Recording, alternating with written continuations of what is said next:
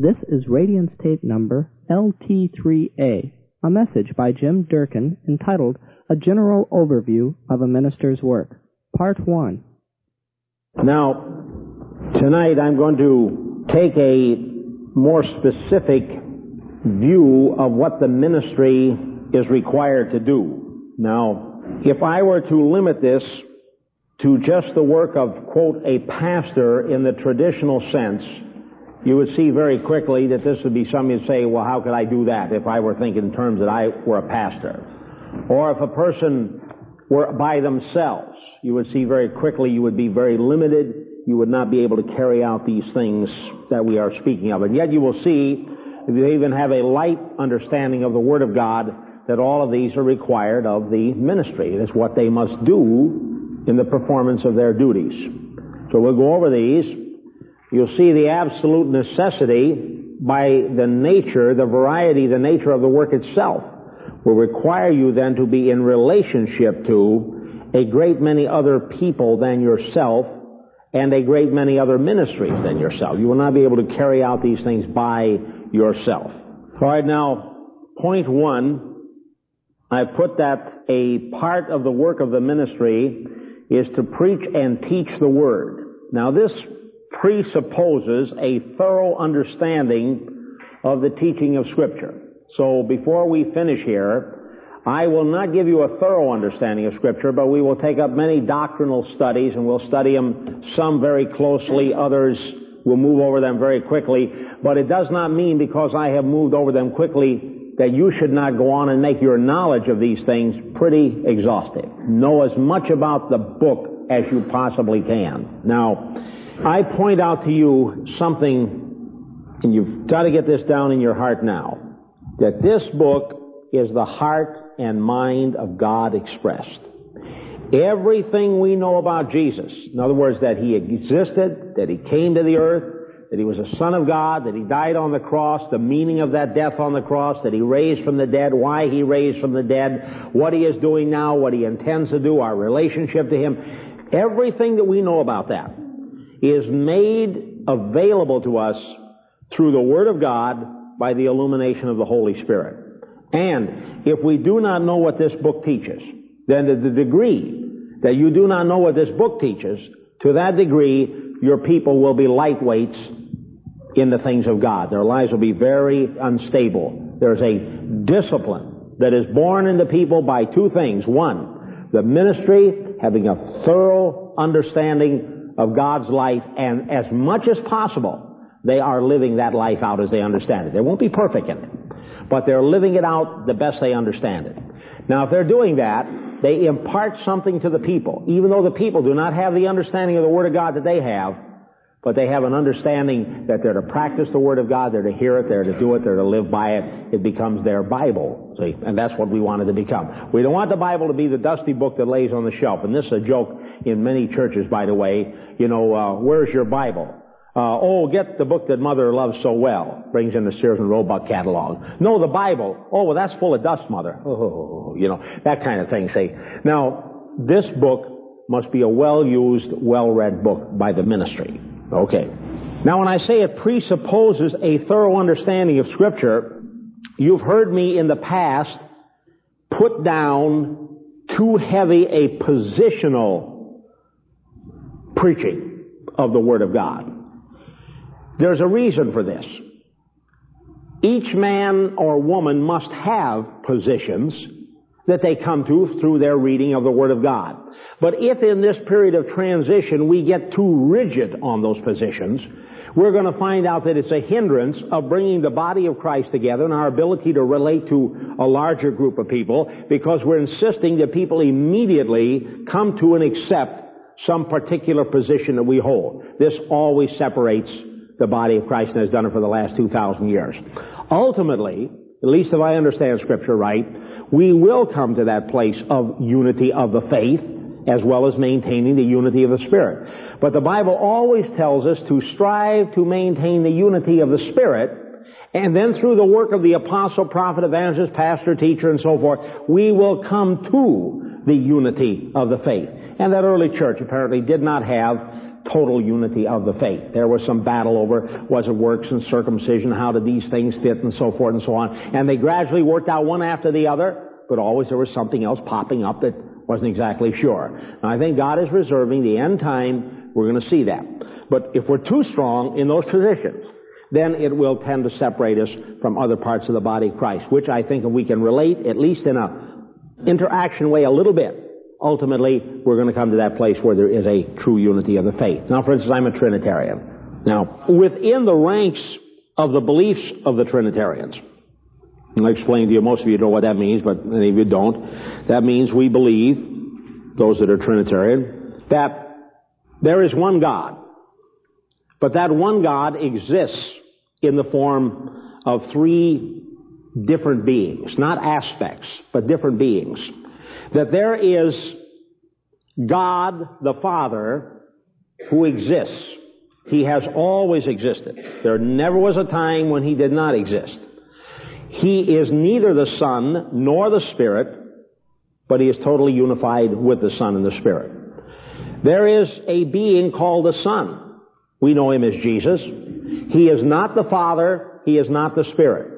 He has eternally existed with the Father. He has never been created. He eternally existed. Now it's important to understand some of these things because sometimes people make mistakes and they say, well, God was first and then Jesus was created then the Holy Spirit and these are wrong concepts altogether. God has existed ever. Now the Holy Spirit, third person of the Godhead. Now these are theological terms. You don't find anything in the Bible says the Godhead or something. Well, it does say that, but under a different guise. The Godhead. The Spirit is not the Son. Though it sometimes seems when you're talking about one or the other, you kind of get them where you're not exactly, well, could the Spirit be the Son or could the Son be, but if you look at it carefully in Scripture, you see they completely different situation altogether here. Jesus said, I will send the Spirit of truth. The Spirit of truth will come into you. I must go to my Father so the Spirit of truth can come. Ample indications. That's why I'm a Trinitarian. See, I have positions that I take. Now, if, however, I insist that I will talk to no one unless they have exactly that same position, then I might find myself into two very strange predicaments. And here they are. If I meet a person who is a oneness person, now, Prince, I knew a brother here in the city of Eureka. It was a very fine brother. He's gone now. He's teaching in a Bible school, and I hear lately he's gone back to pastoring again. He was a oneness brother and he ministered this little church, a lighthouse church out the base of Humboldt Hill here. And this was as fine a brother as you'd ever meet anywhere. He believed in oneness doctrine. But never did I find him argumentative. Never did I find him trying to proselyte anybody. Never did I find him trying to push that off on somebody that was functioning well in another church or group. He simply went out and tried to win people to Jesus Christ and bring them into, alright. Now I say, whereas I do not agree with him in his position, Yet I can function with him, relate to him, talk to him. But you see, if he got real rigid in his position, say, unless you believe this, you are damned to hell forever. And I say anyone that believes that is of the devil and not of God. Well now immediately, that, we don't talk anymore. See, now that's what I mean about getting so rigid in your position, you can't even talk to another person, or you feel compelled to argue your position at every point. Now, minister must be careful, at least the ones I'm training, that we do not fall into that just at the drop of the hat, we're ready to contend for our position. Now, there are some things that are much more careful that we ought to be contending for. All right. Now, the second point is that a minister must be thoroughly schooled in the principles of Scripture, especially the action principles. Now, could someone define for me what I mean by that? All right. Mark? The uh, uh, principles that come out in the Word that relate to our, our everyday living. Okay. Here on this earth, the way we should behave, the way we should think, the way we should speak, those kind of things. All right. And those principles which we've laid down, the bold confession, believe, confess, and act, the faith picture, these are action principles which are essential to the transformation of life. Now, wherever we find these principles not practiced, after a period of time, people simply fall back into informational preaching. Now, informational preaching can be the least life transforming of all possible types of preaching. You know what informational preaching is? You merely demonstrate how much you know about the Bible. See, now, for instance, when I'm preaching on the book of Romans, if I'm not careful, I can simply allow myself to become an expository preacher to merely give commentaries on verses. Verse 1 means this. Verse 2 means this. Verse 3 means this. Verse 4 means this. Inform- informational, instructional, but not life transforming. Life transforming must take the person from where they are and either say, here is a principle which if you practice this principle, these things will transform, these things will take place in your life. Do this, I will take you by the hand if necessary, or have someone help you and. Now see, God's people must be moved along from one place to another. And it's not enough to merely impart information. What we are imparting are life-changing principles. Remember the point of a sermon is to do what?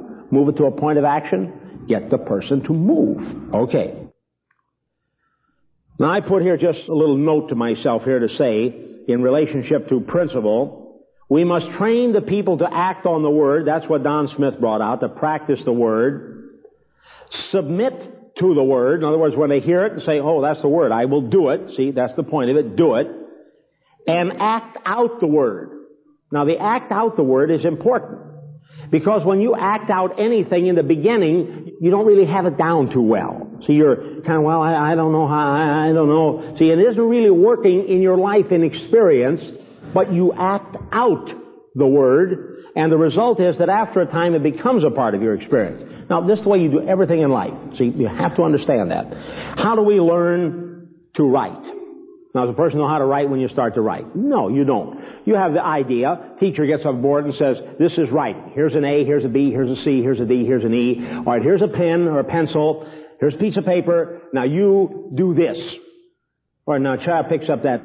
See, something you can do very easily today. You put down there C, A, T, D, O, G. Very simple. But in the beginning it was not that way. You had to act out that thing. So you take it and you D O G see or whatever way it was, and it comes out looking real funny. Takes a long time to learn to do a very simple thing, but you keep doing it. And the teacher understands. Matter of fact, the modern ones, I don't know if they do understand that because a lot of our students today are having trouble learning to read and write because they don't make them do it enough times until it's just natural for them to do it. See, but the old ones, we have, we'd have to have, we call writing exercise. So for an hour, we'd write D, O, G, the, this, that, and the other thing, this, that, and the other thing, this, that. Then the teacher would say, no, that's not right. Make your loops a little more open. Do this a little more. Do that. Now you work on that. Now make O's. Do that like that. And then you make A's. And then you do this. And then pretty soon, we're able to write in an acceptable manner. Today it might be printing or script or some other method. But the point is, without practice, you don't learn to do it. Same thing if you want to learn to type. What must you do if you're going to learn how to type? How about reading a book about it? It's okay. Is that right? You read a book about it. Q-W-R-T-Y-U-I-O-P and so forth, and where the keyboard is, and here's what you're supposed to do. You put your fingers here. But unless you actually put your fingers on the keyboard and start you're never going to learn to type no matter how many books you read. Now, many preachers make the mistake of reading books memorizing the material and preaching it, but they themselves have in fact never practiced it. Now, have you ever heard this statement, brother, practice what you preach? Ever heard that? Now, why do you think that statement was developed?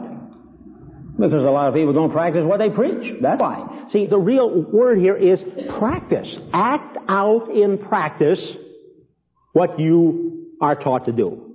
What I'm saying is some people fall in the habit of never doing anything other than imparting information. See, it never becomes action oriented. They never teach the action principles. Their whole mentality is merely to impart information. And that's the thing, all of us have to be careful. Now, some of us lean toward that tendency more than others. I can say, if I were left to myself, if I didn't know this clearly in myself, I would tend to fall into the expository preaching type of thing where I would merely instruct and instruct. There's a great fund of scriptural knowledge. I can pull it back anytime I need it. But I know that if I do that long enough, I will have a very heady group of people knowing many, many things about Scripture, but they will not be action oriented at all. So I know I must intersperse a great deal of action principles with my impartation of knowledge.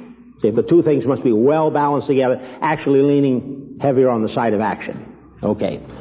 Now what I hope is that many of you are saying, before we get all done, well, I can't do all, that's, uh, uh, I, uh, see, that's what I hope will happen here. See, that we'll begin to see, how am I going to do all that?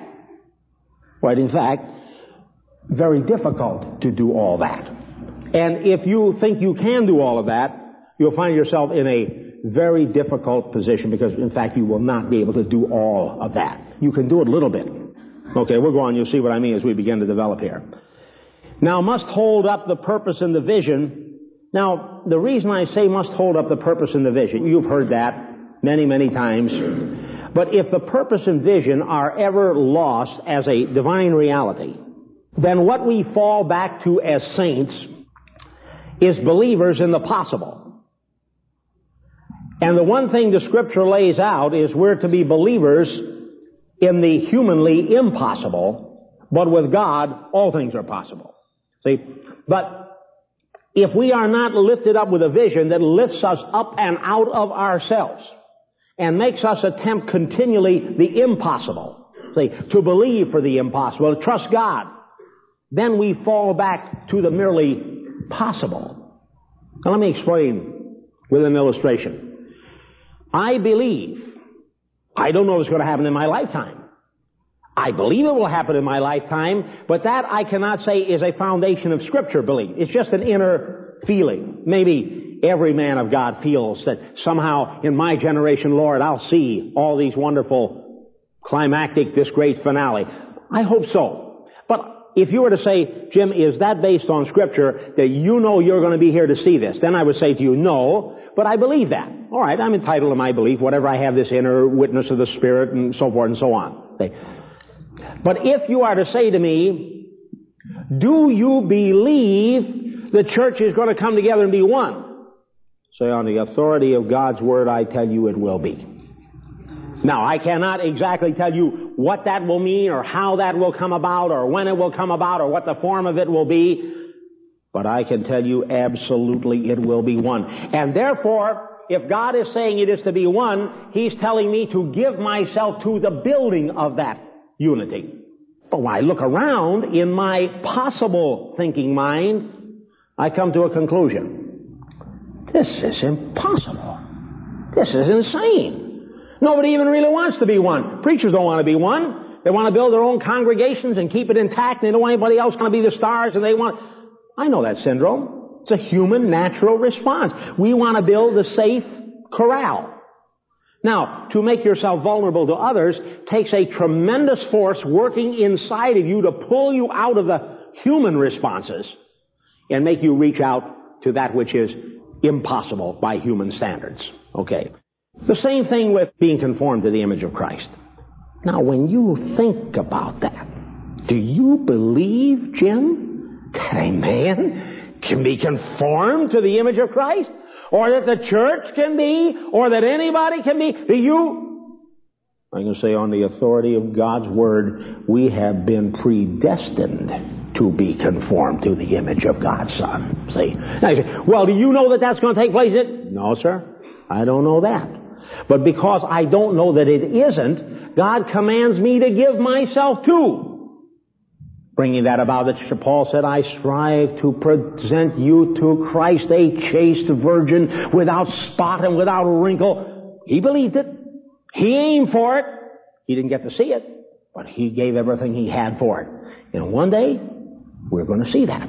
See? Right. Now, to preach the gospel in all the world. Do you really believe that's going to be done? Yes, sir. Yes, ma'am. I believe that's going to be done. See, that pulls me up out of myself. Otherwise, if I didn't believe that, now, let me show you something. If I did not believe that, if I didn't believe the gospel was going to be preached in all the world, then I would not be interested in sending anybody out anywhere. Nor would I be interested in going anywhere. You know what I would do if I didn't believe that the gospel was going to be preached in all the world and God was doing a great work in our generation? Here people guess what I would do?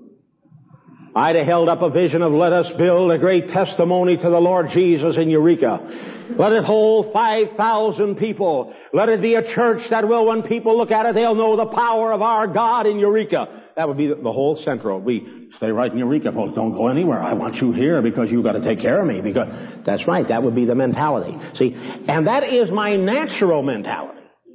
That's my natural mentality. To see, look at it. This has been that's my natural mentality. But the vision pulls me up and out of myself and says, let those people go. See, send them out. Okay. Now, if I did not believe people were going to be conformed to the image of Jesus Christ, you know what I would do? I get up on Sunday morning and say, there's the Word of God, folks, and many of you want to go by it, you can, but I don't believe you're going to be conformed to the image of Jesus Christ, so do as best you can. When you get to heaven, things are going to be okay over there, and okay, I'll see you next Sunday. I'm going fishing this week, see? Alright. In other words, I would be reduced again to only thinking of the saints in human terms. There'd be no talk of discipleship, no talk of warfare, no talk of the miraculous, no talk of plunging on into Christ, no talk of the church coming together. Matter of fact, I would not want the church to come together. I would want to keep you very carefully separated of myself so you could hear my particular brand of doctrine, and I would tell you, watch out for those people over there. They're very dangerous kind of people and don't get near them at all. But it's the purpose and vision which lift me up and out of myself and cause me to act in a way acceptable to the Lord Jesus Christ. See? Now I'm acceptable to Him on the basis of my faith, but He wants my actions to conform to the Lord Jesus Christ. Alright? What did the Lord Jesus do with His people? Now what could He have done while He was here on the earth? He had them. What could He have done if He'd have been smart? Conform to the Pharisees. Okay, that's one thought. But he had thousands of people coming to him. What could he have done if he'd have been shrewd about that? All right, well, Don, you answer one. All right. Yeah, he could have started his own handy-dandy little cult on the. Been a pretty good size one, wouldn't it? Right, right. Yeah, he'd, have, he'd have had him running out his ears. He'd just handled it right. See? Said now, what you do is you go to church every Sabbath, you give lip service to the Pharisees, make sure you give enough offerings so they're happy, then you meet out here for the real church folks. And this is where it's really going on. Now you just, see, he had a, but instead of that, what did he do? He not only gave himself, he sent them out. And that was his whole, go into all the world, he said, and preach the gospel to every creature. That was his principle. So purpose and vision. You must constantly preach a visionary message and a purposeful message that will lift people out of their natural limitations. Now this must be should be down on your piece of paper there if you're keeping notes because I'll tell you, you've got to think about this. Otherwise, I say you will simply slip into the idea of preaching the human. That's all you'll preach. If we merely raise up people to be doers of the possible, man, that isn't even as good as a businessman will do. Won't he take on something that lifts him out of himself? Well, sure, he'll attempt some enterprise that he may fail in. He'll attempt it again. He'll attempt it again. Like the fellow built a Kraft Foods company failed seven times. Crashed to the ground, lost everything he had. Got up and went at it again. Built one of the biggest food companies in the world. Say, attempted that. Now see, when he failed seven times, what should that be a clear message to him if he had any sense at all? What would be very clear about that? Yeah, you're just not a businessman, buddy. That's all. Quit. See? He said, yeah, I'm a businessman. All those times I've just been learning. Now I'm going to really do it. And he gets up and he does it again, see? Okay. Now, second point, of the ministry's work is to train and equip the saints for the work of the ministry.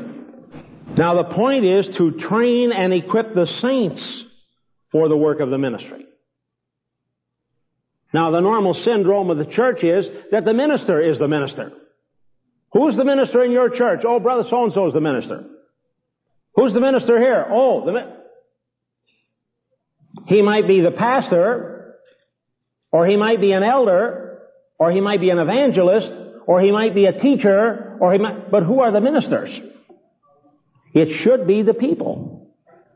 Train them for the work of the ministry. Now it's interesting, the church up in Portland, a Baptist church, on their Sunday bulletin, they have elders listed one, two, three, four, five. Then it says ministers,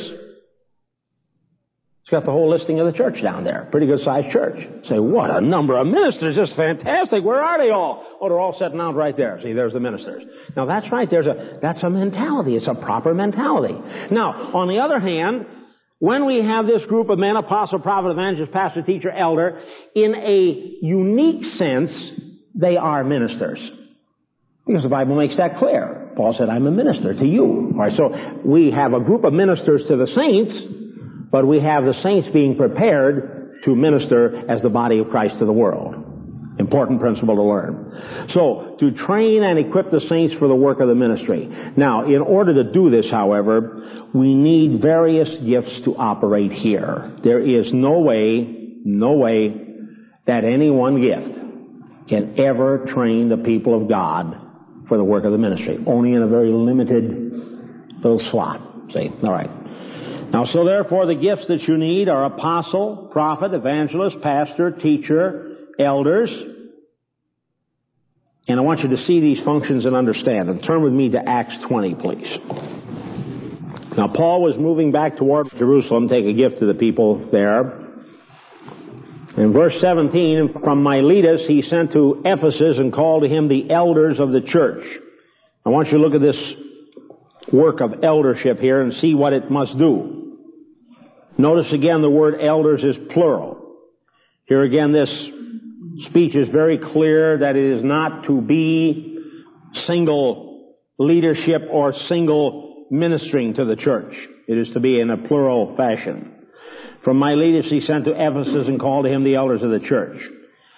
And when they had come to him, he said to them, You yourselves know from the first day that I set foot in Asia, how I was with you the whole time, serving the Lord with all humility, with tears. And then he goes on and ministering a sermon here.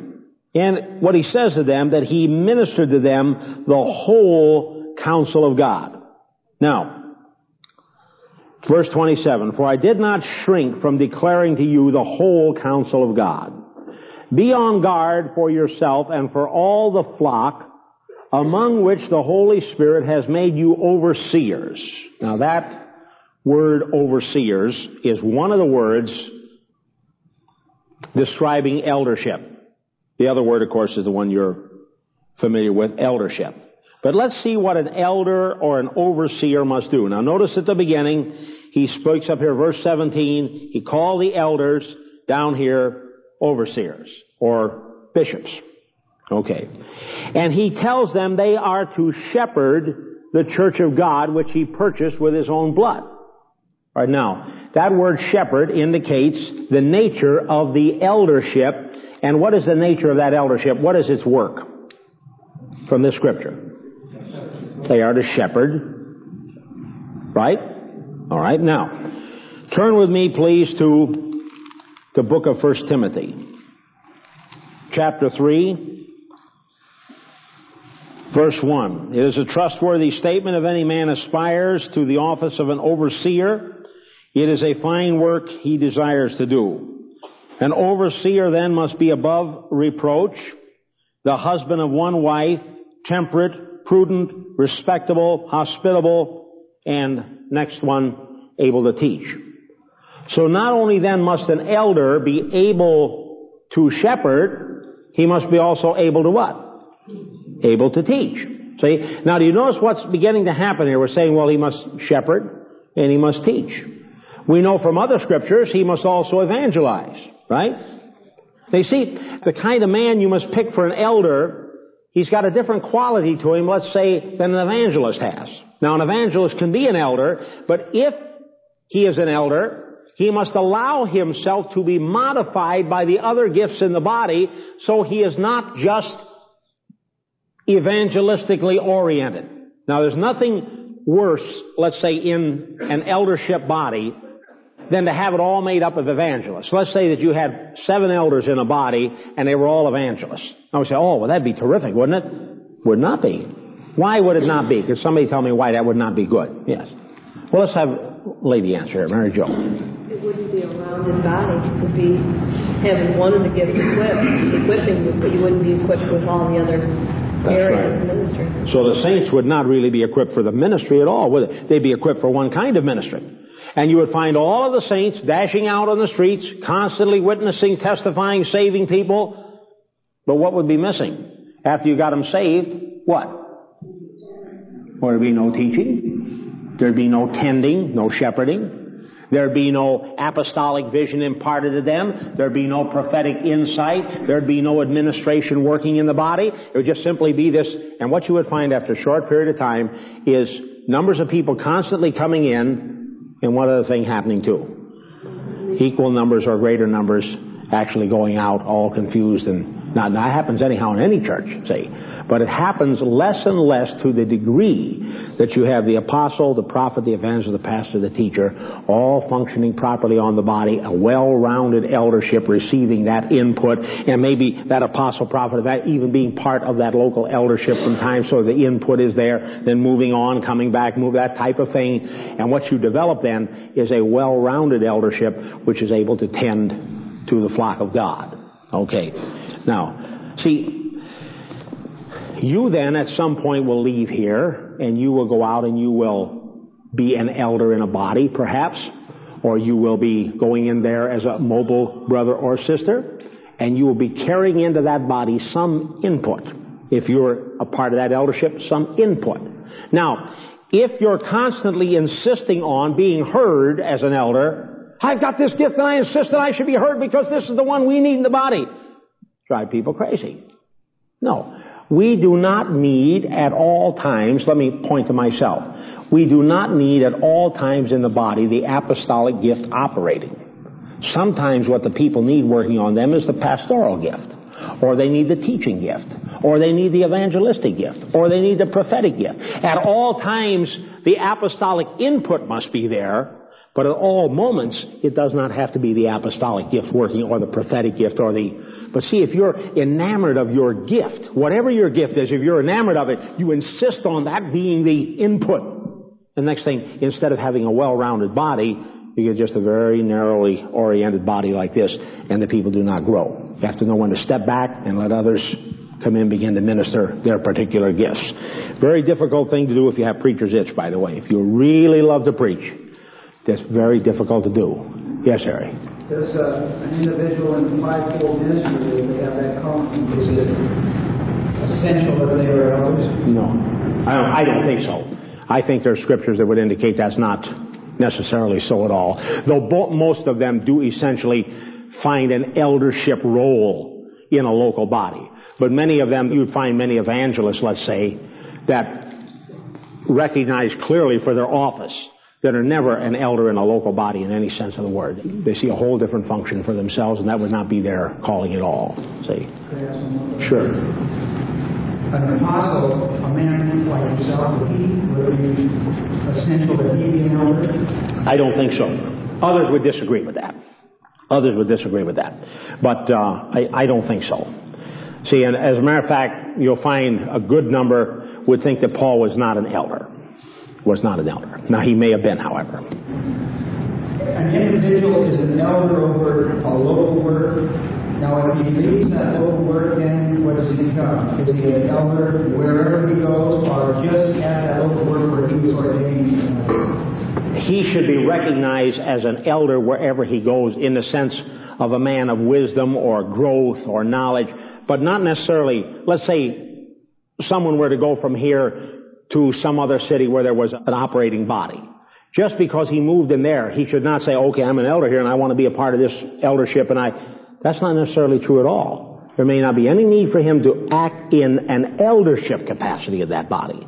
However, if he's come there, if he's really moving around as a mobile brother, that may be a whole different thing altogether. See, he's not an elder there, but he certainly would have much input there by virtue of his gift. But eldership is a position in the body. It's a ruling position. But let's say a teacher is not necessarily a ruler. An evangelist is not necessarily a ruler. A prophet is not necessarily, nor is a pastor necessarily a ruler. An apostle is a ruler, but not necessarily in the local body. In other words, if he moved in the community, I'm very careful to separate my apostolic function in Eureka. Therefore, I don't even attend the local eldership meetings. See, if I were say, well, man, I'm an apostle, not only that, I, you know, I had a part in founding this church, and therefore when I come here, I'm going to say, now I really am a local elder here. See, but I'm so careful to separate those functions that therefore I do not, in fact, sit in on the local eldership meeting, although some of the mobile brothers do. But I keep away from that. Not that I couldn't add something to it, but I'm afraid I'd add so much to it that in fact I would become the local elder here again. So I'm trying to keep that thing separated. To simply create things here and then when we're done, simply move on again. We just simply have an input here at this point and then we move on.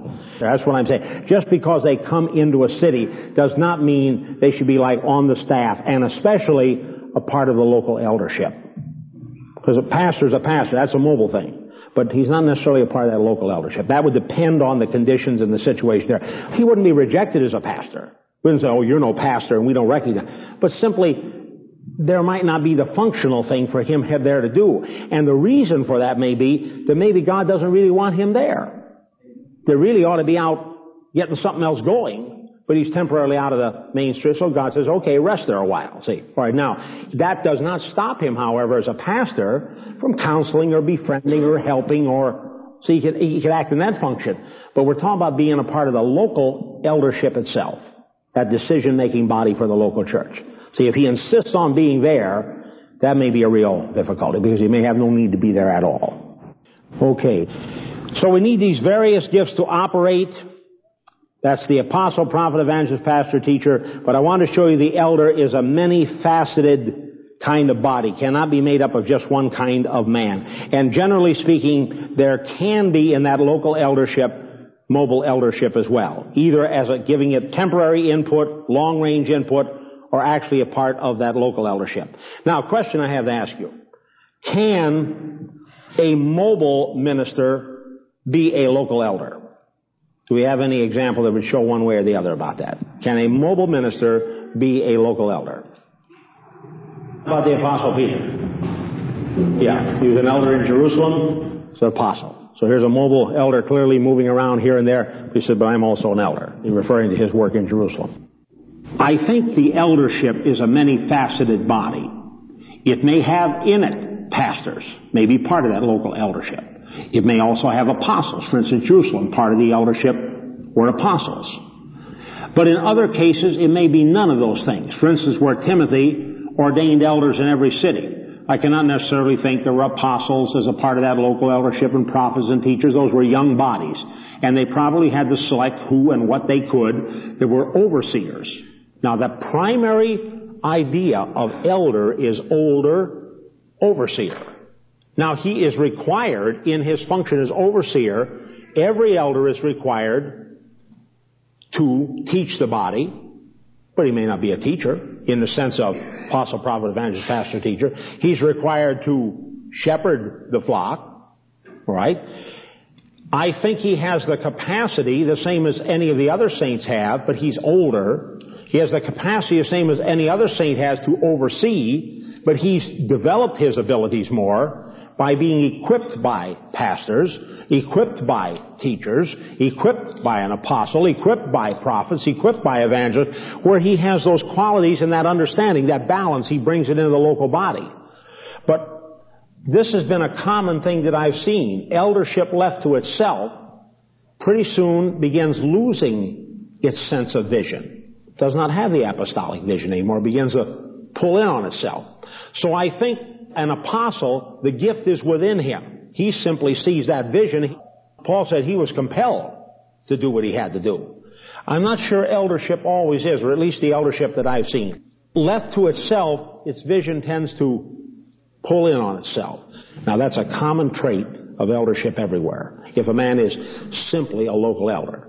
Now, if he's an elder who's a teacher, he will not lose the desire to teach, because that gift is within himself, urging him to teach the Word of God. But if he's an elder, he can teach. If he's an elder, he can pastor. But once again, left to himself, he may fall into merely doing administrative things and not be much into shepherding at all. He has to constantly be stirred up to shepherd. See, I think that's why Paul is telling the eldership here, make sure you shepherd the body of Christ. Because left to themselves, they would have tended not to do that. Now the Corinthian church would be another church in point. Left to themselves, he was gone for a long period of time, and those elders completely let the people get completely out of hand. They lost the vision. The people were interned. They were doing all kinds of weird things to themselves and to other people. Then Paul begins to once again speak and says, this is the way, then they pull right around and they start moving that direction again. Now I think that's the utter dependency The mobile ministry cannot carry out the work of training the saints without the eldership, because that's God's government. The eldership, if it rejects, for instance, Diotrephes, loved to have the preeminence, rejected the apostolic, that church twisted off. The eldership cannot maintain itself by itself.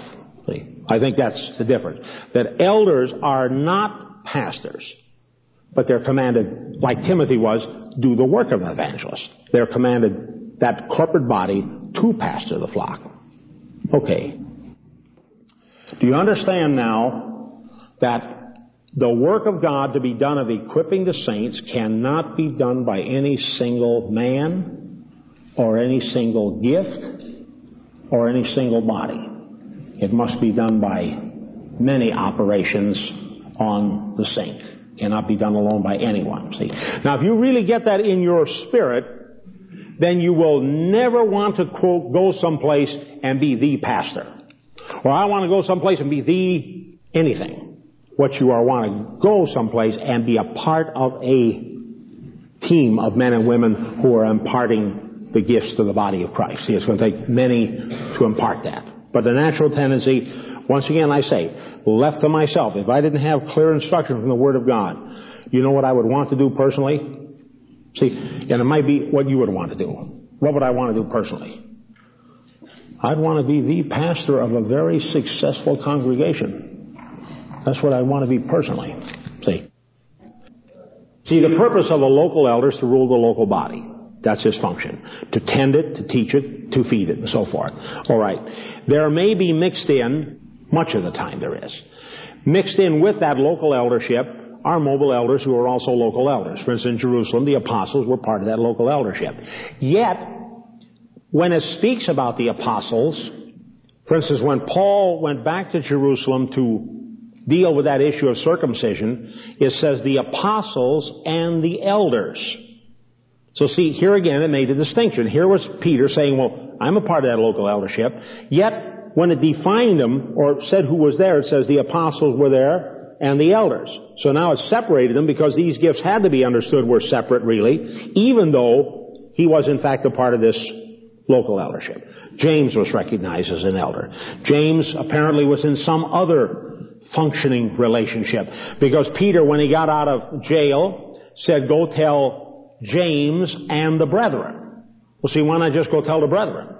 No, James, once again, was in a unique functioning position there, say.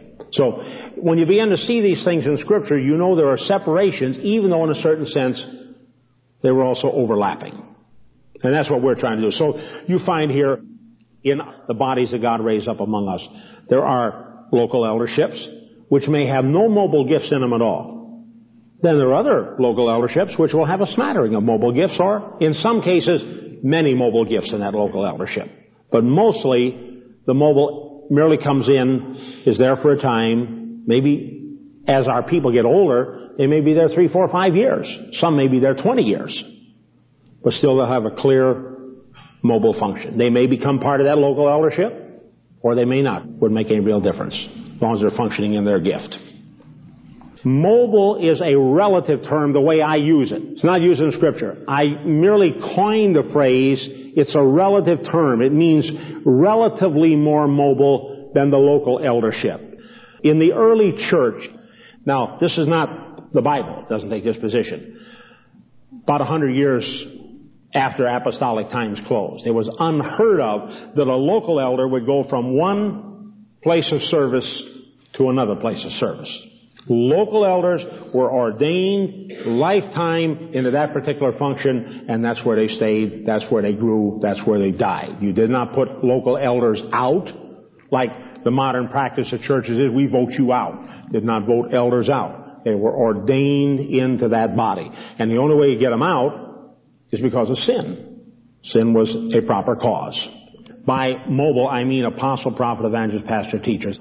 Some others are saying things like ascension gifts, uh, maybe that's a good term, or whatever term. Many people have tried to coin a phrase, but when you get down to it, you've got apostle, prophet, evangelist, pastor, teacher, and then something over here called eldership, of which sometimes these are a part of this. It does not seem they always were. Alright, so now you, got this. So, mobile elder can be a local elder, but he may not be. A local elder could be a mobile elder, Generally, he is not. But he could be. All right, now the second thing we need to do, remember the point is to equip the saints for the work of the ministry, or we need the various gifts to do it.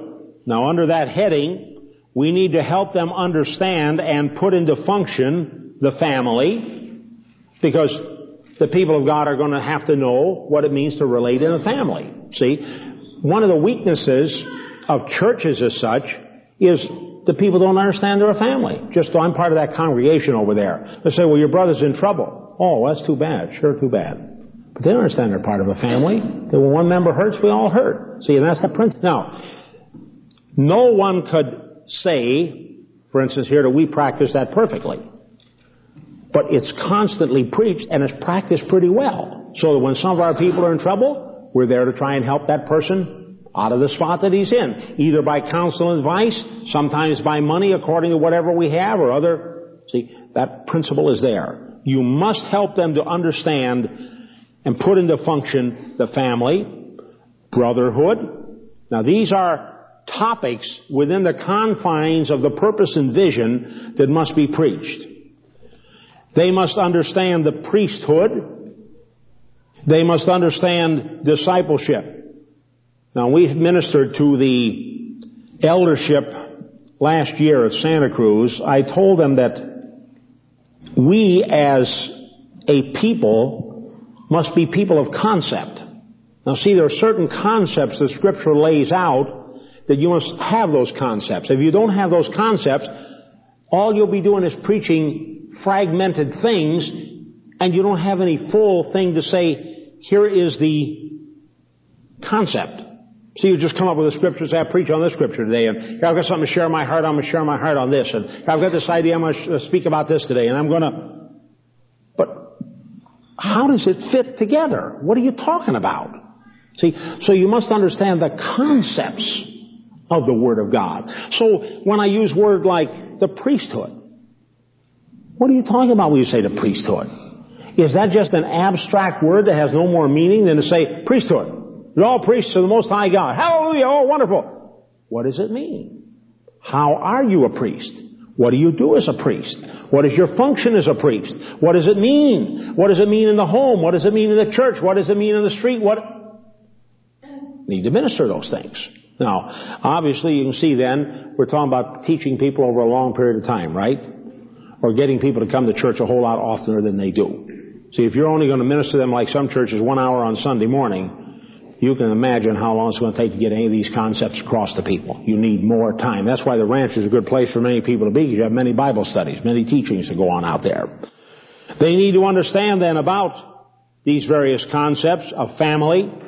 Needs to be well drilled into them. Of brotherhood, what it means to be a brother since you're in this family what it means to relate to older women as mothers, what it means to treat younger women as sisters with all purity, what it means to have respect and honor for elder men, what it means to treat your brothers as brothers, what it means to take care of the babes, what it means, see, all of these are, are they not family terms? Are they not brotherhood terms? That's my brother there. That's my sister. There's my mother in the Lord. There's my father in the Lord. There's my, these are family terms. They're terms of brotherhood. All right? Must understand the word discipleship. Must be clearly understood. People have a lot of weird ideas about discipleship and creates a lot of problems too. All right, now, third point under the training to equip the saints for the work of ministry, we need to help them order their lives aright. Man gets married. One second before you say, I pronounce you man and wife, he was just single man, right? I pronounce you man and wife. What is he now? He's a husband. Now, because you said I pronounce you man and wife, how much more does he know now about being a husband than he did before you said that? He doesn't know anything about it. He may have learned a little about it from his father. He may have learned a whole lot of funny stuff too. Or he may have learned a little by observing here and there. But he's married a unique woman. Now he's got to learn to be a husband to that woman. Now, there's much that the eldership can do. There's much that the mobile leadership can do. There's much that the saints can do to teach him how to walk aright with his wife and the wife to walk with her husband. I thank God for the interchanges that have taken place here. You know, I thank God for the fact that our marriages have hung together. Very little separation. Once in a while. Very little. You know why? Because even though we're walking imperfectly with each other, I mean, husbands don't, they're not working perfectly as husbands. Wives don't walk perfectly as wives in this ministry, but they walk pretty good. Pretty good. And basically, I see those marriages coming better and better together. We begin to walk and function with each other in a better and better way. We've got to teach that. That can be learned, and if it isn't taught, it won't be learned, except one out of a thousand might learn, and all the rest start, same syndrome, start breaking up and getting divorces. Okay. We need to teach family life. We need to teach finances. I talk a lot about money. You know why I talk a lot about money? It's a big problem for most people. Matter of fact, it invades all of their life. Messes up their love life, messes up their family life, messes up their conversation, just messes everything up. But if you got your finances straightened out, guess how much it comes up? Hardly at all. So there's nothing to talk about. Not that area, you got better things to talk about, right?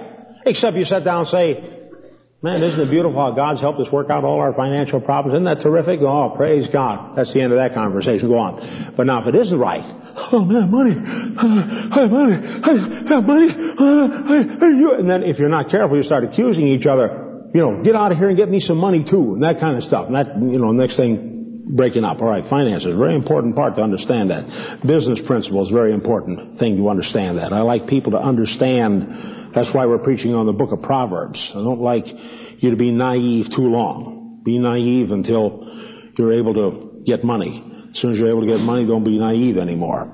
And then the moral foundations of our life need to be very solidly understood. Why we should be moral. Tell me something. How would you go about teaching we should not commit adultery?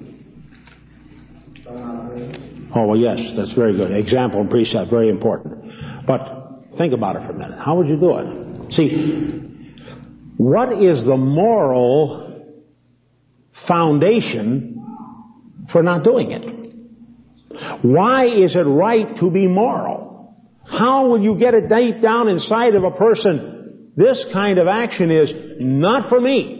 Because that's wrong. That can never produce anything but ruin. Not for me. See, that's what needs to be down deep in the heart of our people. Keeps them safe. Otherwise, if that isn't there, we're going to keep falling into one problem after another. Moral foundations need to be deep in their life. Third, this is the third heading. We need to create the atmosphere that allows creativeness, personal growth, and ministry expansion. This will not come about without thought. We need to create the atmosphere that allows creativeness. It's also going to allow trouble too. Personal growth, ministry expansion. All of those things are trouble words. We must be thinking ahead and open to the Spirit to discern where the body is the head. For instance, right now, much talk on my heart about broad-based ministry. Much talk in my heart, that's why I'm here in Eureka, say let's establish the church in the home. Let's experiment with this idea and that idea and some other idea. Let us see. Now why are we doing that? Because I feel inevitably the body is heading somewhere. Three years ago, I said let the people move out of communal houses if they feel that they've learned what they can learn there and they really want to be on their own. Let them do that. See? Now, that wasn't heard right away. Well, that's a natural thing because it's not easy to hear. If you've got something working fairly well, and somebody proposes something that you do not understand, what are you liable to do? What's a very natural tendency? And here, therefore, as a minister, you've got to guard yourself against this. Kind of ignore it, like go by. Yes, even more than that, even resist it. Because you're, you're frightened of it. See, here you got something working pretty good, right? All right, now let's look at, got a pretty good congregation here. And somebody says, let these people go. God will send you more. So, I don't know. See, if you didn't really believe that, you would not want to do that, would you? Somebody said, you wouldn't want to do that. All right. Now, same situation. You got communal houses. They're all working. You got the finances. Oh, you know, you have your problems and your troubles. Now somebody says, well, but all the ones that earn good money, they're the ones that want to move out on their own, and then they will, uh, what will happen to the ministry? Well, what will happen to the ministry? Just grow. But you will, as they move out, see, you will go through some periods of adjustment and thought and processing and having to say, oh, oh, oh, oh. But what is the result of when that's all over? The ministry has expanded, taken on new horizons, and you yourself have grown as a result of it. You have now taken on a broader ability to look at things. All right. So now you hear me talk about broad-based ministry. Now that wasn't my idea. Someone gave it to me. It was in my heart to do it, but that terminology came from another place altogether. So we create the atmosphere that allows for creating this personal growth ministry expansion.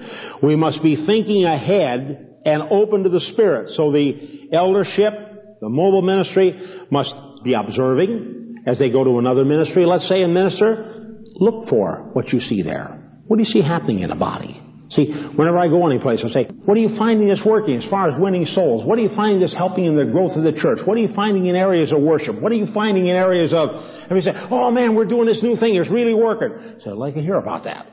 So I'm always wanting to feed information into myself to be able to take that to the rest of the body and let that be ministered to. We just had some brothers recently go, our brother Steve Schrader and brother Bill Leroy on a trip. And we're gonna some of those things are already being introduced, but more.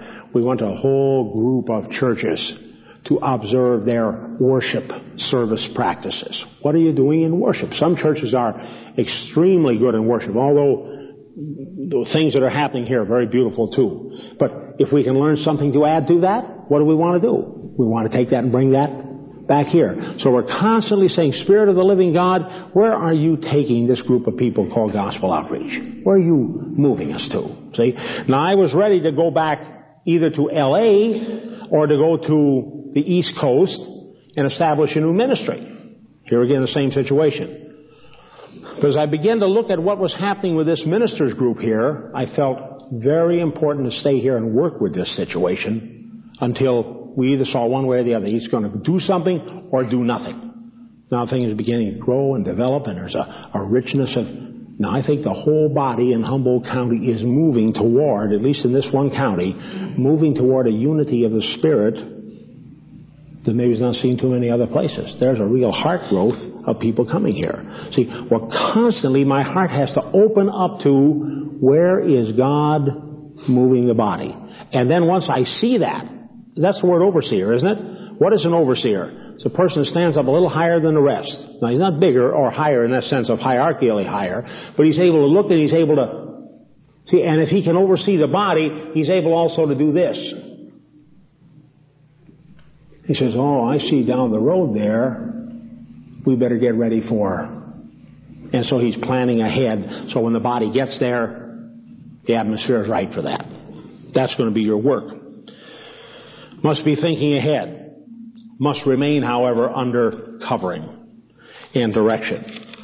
Very great tendency for a person to get very proud of the work that they're doing locally and say, hey, wait a minute, this is my work. And of course, not our work, any more than this is my work. Say, this is my work. No, it's not my work. It's God's work. Okay. Must set by example and precept must maintain a standard for the people. Now I just pass along a little information to you.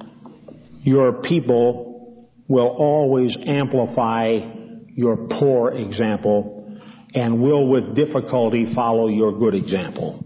The reason it's always hard to follow a good example, isn't it? See, you, you admire it, you love it, they say, man, how can I do that? But if you keep setting a good example, They'll come along and they'll, they'll follow that good, but they do it with difficulty. It's hard. And they keep falling and getting up and falling and getting up and falling and getting, you must never get weary and all blown out. Oh, those guys. Never get that attitude. There's no those guys. It's all of us together. We're one body, one family, and we're moving on in the Lord. Could someone tell me what you think happened in Corinthians? Here was a church that Paul founded, built, ordained elders, trained them, set them into the ministry, and then he went away.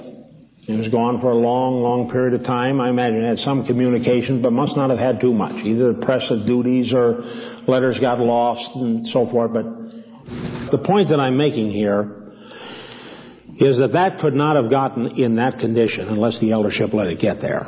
There's never you are not going to find except in the very last days when people will of a certainty not hear sound doctrine. Now the time is going to come when people will not hear sound As I mentioned, the last day is going to take place. And they will reject it, and they will heap to themselves teachers because they have itching ears, be turned away from the truth and be turned into fables. But I'm going to tell you about the people of God. An elder must believe this. Though he himself is a sheep, yet he acts in a shepherding role. A mobile minister must believe this. Though he himself is a sheep and a brother, yet he has a gift. And if he exercises that gift and sets example by precept and by teaching, the people of God will follow that teaching ever more closely.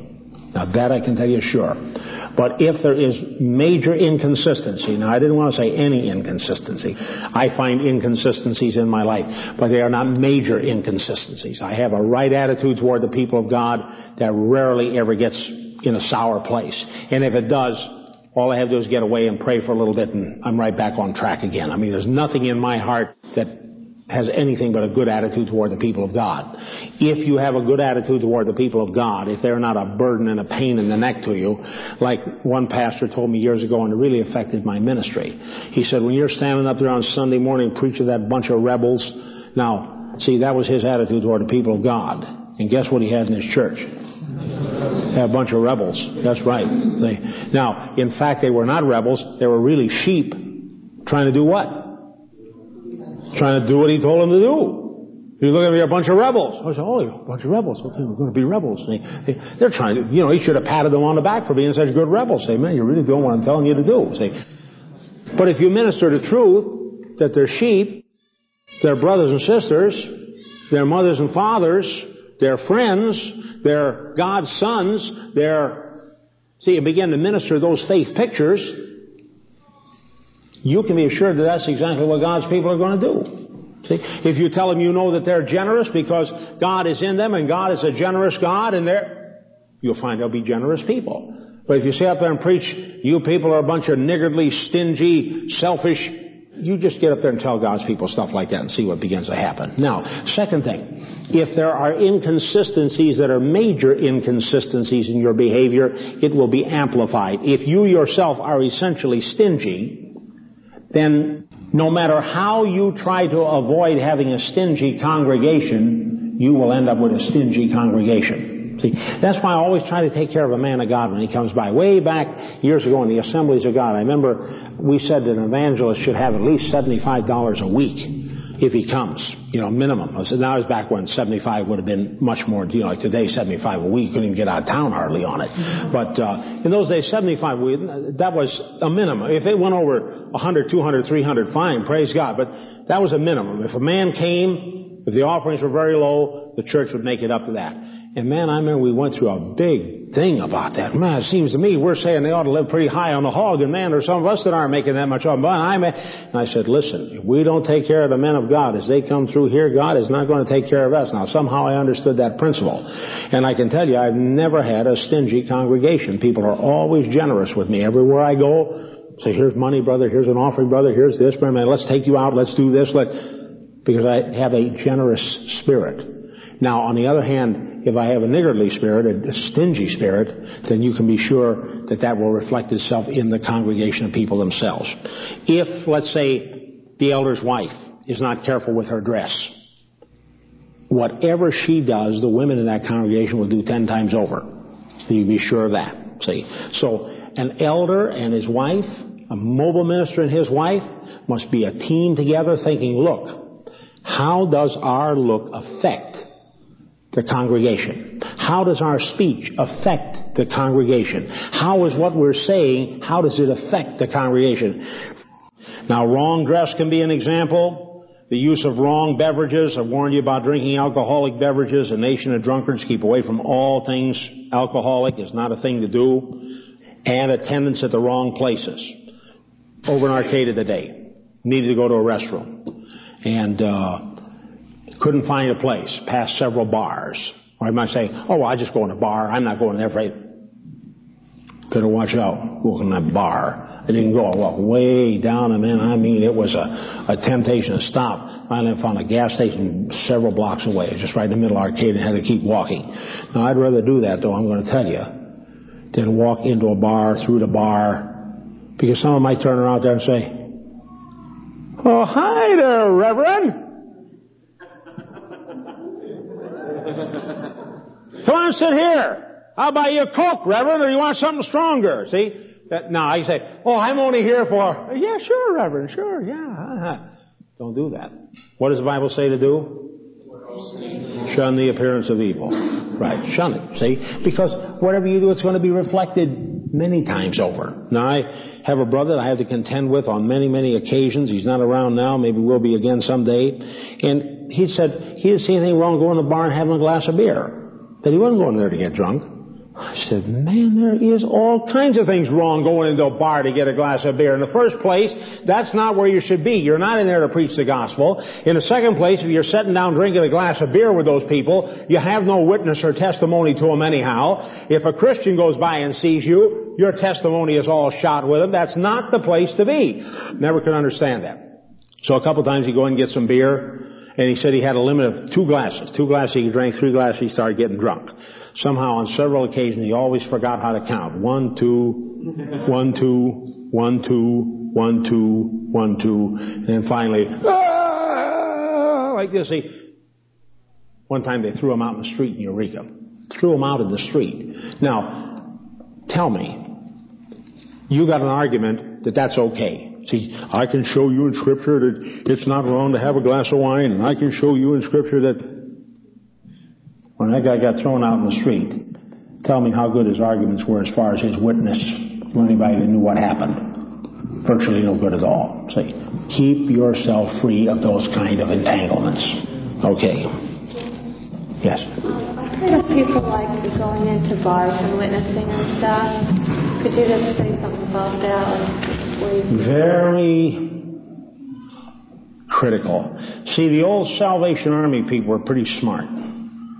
They went in in a group with uniforms on, playing the tambourine and saying, praise the Lord. So anybody seeing them go in, they knew what happened on the inside. Man, there's a riot in there. See? but go in in your civilian uniform. See, just walking in there and you're standing there and saying, well, I'm here to witness for the Lord Jesus Christ. You know, not a good thing to do. So you've got to be careful of this, especially eldership or the mobile ministry. It just is a really serious thing. You've got to watch those types of things. See, if you want a witness, just stand outside the bar. Everyone's in there going to come out sooner or later. Catch them coming out the door. You know. Okay. Attendance at the wrong places, use of wrong beverages, wrong dress, whatever thing like that. All right. This is Radiance tape number LT3E, a message by Jim Durkin entitled A General Overview of a Minister's Work, Part 2. Next heading, ministry must instruct and reprove on a personalized basis. This can be very unpleasant. Sometimes the pulpit is called the coward's castle. Can anybody guess why it is? Because you're real bold behind the pulpit. That's right.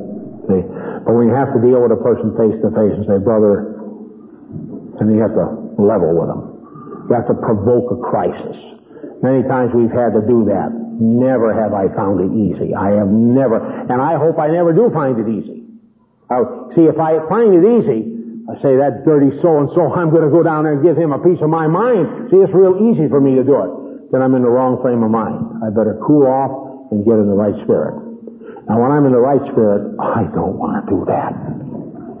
I'd much rather stand behind this pulpit and say, and there are people in this congregation who have, see, frankly, I don't have to look at anybody, you know.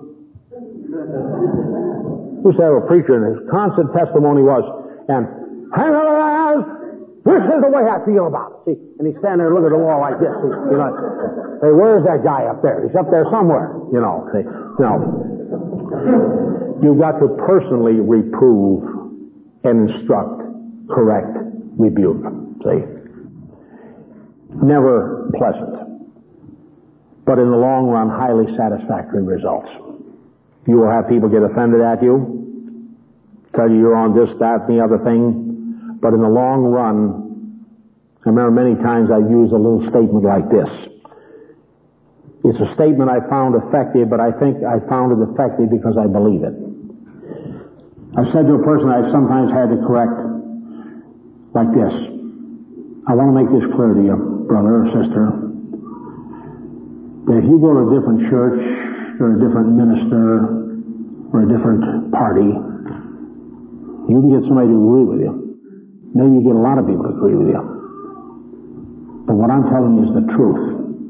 Somewhere down the line when you find it, when this thing comes the fruit that you're now doing, and it messes up your life to whatever degree God determines is going to mess it up, I want there to be one person in your life, and I want you to remember my name, Jim Durkin, that I stood up and told you this is wrong and it's not of God and you ought to stop it, and you better stop it now. I've had that tremendously effective with people. They said, well, man, I want somebody to be a friend to me like that. So, well, that's the kind of friend I am. But I can't be a friend if I don't speak the truth. See? But on the other hand, it's not the same thing come in and say, you dummy, you better wise up and you better. See, that's not the kind, that, when we're talking about reproving or rebuking, it's got to be done with a heart that reaches out and takes hold of that person and makes it clear that you believe this with all your heart and you want that person to hear you, that you stood up and you told him. Because in fact, what it really boils down to is simply this. I know from my point of view that I'm going to answer. For instance, like what I'm ministering here tonight, you know, I was watching a little while. You notice my voice has dropped down quite a bit now? Can any of you tell why I did that? Yeah? Right, Don? That's right, I was losing people. You know why I was doing it? I was kind of preaching it, high point. I was watching people start to.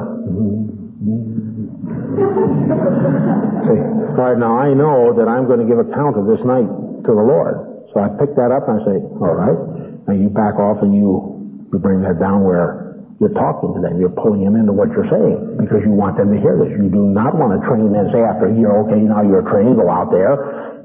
They don't remember anything you said at all. See? Now you learn some of these things.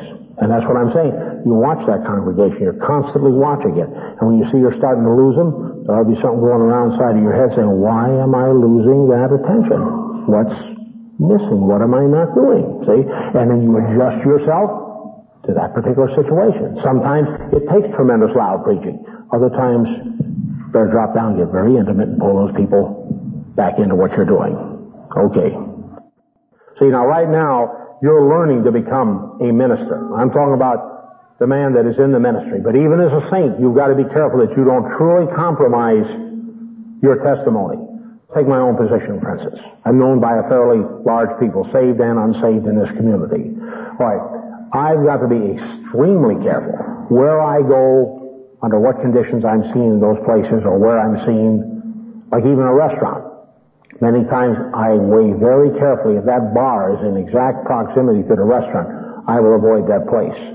Now, I don't avoid it because that tempts me. I have no temptation to go in there and get drunk, but I have to be very careful about that, lest someone come in and see and report that they saw me. See, the ministry is too important to get myself in that position. So I'd just rather simply avoid it. Now, most of these situations, if you think your way through, you can find an acceptable method of doing it. But if you find you cannot, then believe me, it's far better just to pass the thing up, trust God to give you work someplace else, and that'll meet the need in your life. You know, it's not always easy to be a Christian, I'll tell you that. A bar is not generally like an eating place. You would not have found the Lord, let's say, going into a local brothel because he wanted to go in there and witness. He would not have been in there. It would not have been a place for him to be. When he did meet a harlot, he met her right out in the open by the well. Very careful that he was nice, public. And even then his disciples said, why is he talking with her? They knew who she was. See, well, it's out in the open, so okay. See, but now let's say he'd have been meeting with her for a cozy little dinner at 10 o'clock at night in her apartment. Now I'm going to tell you, he could have said, well, I just eating with a publican and the sinner. He'd had a hard time trying to explain that one to anybody. See, and that's why Paul says, shun the appearance of evil. See, now he did it in a place that was acceptable. Sure, he ministered to those people. And he could eat now with publicans and sinners. In other words, he came into their house and ate with them in a family situation. But he didn't get himself in a compromise situation. That's the thing you're going to have to watch, see. Don't get yourself in a compromise situation. I think that's a principle relatively easy to understand. It's not a complex principle. You just have to apply it in each situation. And sometimes you're under pressure because of the nature of work or the nature of the situation or the nature of, like, uh, well, why don't you meet me at so-and-so? It's easy enough to say, it's not easy for me to eat in a place like that. The smell of alcohol bothers me. Could we meet at the Sizzler? Very simple just to turn it around completely and handle it in a very very simple way. But if you want to eat with an unsaved person, man, nothing wrong with that at all. I have, you know, in my lifetime, many, many unsaved people I sat down and eat. Sometimes it's a business situation where I didn't get the witness. Much of the time, though, I made sure I got a good chance to witness. But nothing wrong with eating with them. But be careful where you eat with them. See, that could put a whole different light on things. Okay, ministry must set the example for forgiveness. We cannot be holders of grudges. Now, a minister in the normal course of his ministry development, if he's not careful, can become a very sensitive individual that is sensitive to criticism. He gets criticism all the time. And because he gets criticism all the time, he starts getting very gun shy of it. And he can get offended very easily. Now you must constantly train yourself not to get offended. You cannot afford to go around with your feelings on your sleeve, taking everything personal that comes your way. You cannot afford to get offended. Occasionally you will get offended. If you do, get it out of your system. Because that person may come back the next day, I'm going to give you the words of our Lord Jesus, that person may come back the next day and say, I'm sorry. Now you got one or two things to do. Say, I'll say you're sorry, fellow. You're going to be sorry for a good long time too, because you're going to pay for what you, see, when he says, I'm sorry, there's one thing a minister must do. What's that? Forgive it, and then do your best to forget it. Get it out of your mind. You got better things to do, and you got to train yourself. Neither to let the sun go down on your wrath. You cannot afford to go to bed angry. You must set that example for the people. They must see it and understand it. Must be a, an emotional person, but not emotionally controlled. You must be a placid individual in the sense of being able to forgive and forget and let those things just run out. You can't, the aggravations, you can't afford to keep those in yourself. You cannot be a holder of grudges. You must be willing to run the risk again and again of being tricked. Your confidence must be in God. Now Jesus gave us a clear example of this when he said, if a man comes to you and he sins against you, and then comes into you and says, I repent, what should you do? Well, let me ask you a question now. He said, I repent. How do you know it wasn't a trick? The fact is, you don't. That's right. You don't know. But what are you supposed to do? Forgive him. Then he does it to you again. Says, I repent. What are you supposed to do? What, till seven times, Lord? Seventy times seven. Okay? Now see, what he's saying is our spirits have to be willing to let that stuff run out so we don't hold grudges. Now, it is not dependent upon whether. Matter of fact, I was just dealing with a particular situation tonight, and the man asked me a question. He said, well, should I not pursue this to make sure the person has truly and truly repented toward me? I said, no, you cannot know that. You cannot know that. And if you start inquiring into that too deeply, you're going to find yourself getting into funny, funny, funny areas. You've got to prove your repentance to me. You're going to really have to show me. I demand. See, if you press that too hard, you get into some really weird stuff. Now, exception to that. You must be firm to protect the sheep. You must not hold personal grudges. But let's say this man has come into the body and taught seriously false doctrine and then ripped a couple of people off. And those people are off and who knows where. And the man comes back and says, I repent, let me back in the body. Now you have a different thing. Now you have to weigh carefully where that person is. And in many cases, you're better off to say, Friend, you were warned many, many times to stop what you were doing. And you've damaged those people out there. Now I'm sure there's other bodies where you can fit, but it's probably best you don't come back here. No, cannot come back here. Move on. I would weigh the danger to the sheep. If this man has ripped the sheep off, let's say Joe Smith and he had taught serious false doctrine, or he had committed fornication or adultery and took away a sister or two with him or something of this damaging the sheep, now I would be extremely careful. Now if a person comes back, not a damager of the sheep, just a bad witness and damaging himself and messed up and, alright, says he repents, can I come to church, brother, can I? Certainly. Move into a house, weigh that one very carefully. Make it on his own and come to church, amen. See? But, once again, a damager of the sheep, not move into his house or any place else, say, I'm sorry. You've done this, you were warned, now it's better that you find peace in another body. There are many good bodies, but not for here. I can run the risk of damage to myself. But if I'm set as an overseer in the body, I cannot run the risk of damage to the sheep. Now, sometimes different other ones are stolen from us. That's not a damage to the sheep. Follow what I mean? That's part of the risk we run being Christians. Okay. I say it's when they damage the souls of the sheep. Some people came here the first time, said that he would not teach his position. Stayed with him a while, next thing he is teaching it. Spoke to him about it, said, I feel I have to teach it as God. Well then I said, in that case you better find a place where that's taught and teach that. You know, I mean, you go there, there are places that teach that. Go find them and see if you'll receive there. So he went away. Then when he come back here, he said, I'm going to proselyte. I'm here to proselyte and I'm going, now he has ripped off a couple, three people. Now if he should come back and say, man, I repent, I see the light, I say, I forgive you, brother, don't come here. So you say, oh, brother, shouldn't we run a risk? No, sir. Because usually the man who's saying that, I, well, shouldn't we run a risk? He knows he's not going to get disturbed.